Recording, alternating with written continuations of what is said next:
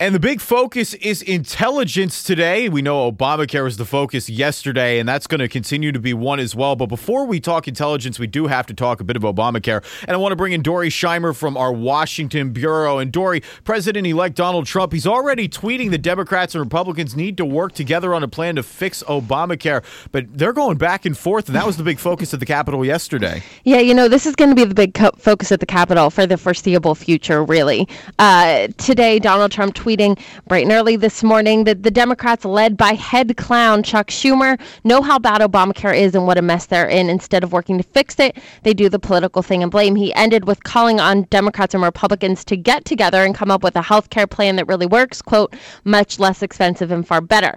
Uh, but right now, both sides are really digging their heels into their respective sides.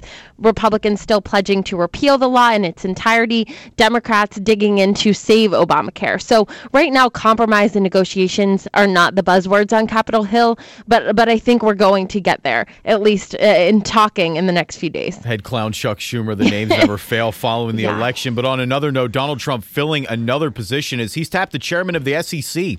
Yeah, that's right. Uh, filling that position with Jay Clayton to serve as the chairman. Uh, Trump saying that Clayton will play an important role in unleashing the job creating power of our economy uh, while also providing strong oversight of Wall Street and related industries. Still has two big positions, though, left to fill the Secretary of the Department of Veterans Affairs and the Department of Agriculture. So still waiting on those big, big name cabinet positions. Going to be watching those appointments for sure. Our Washington insider, Jamie Dupree, you know, he always breaks down the latest on his blog at WOKV.com.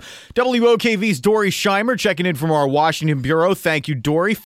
Without the ones like you who work tirelessly to keep things running, everything would suddenly stop. Hospitals, factories, schools, and power plants, they all depend on you.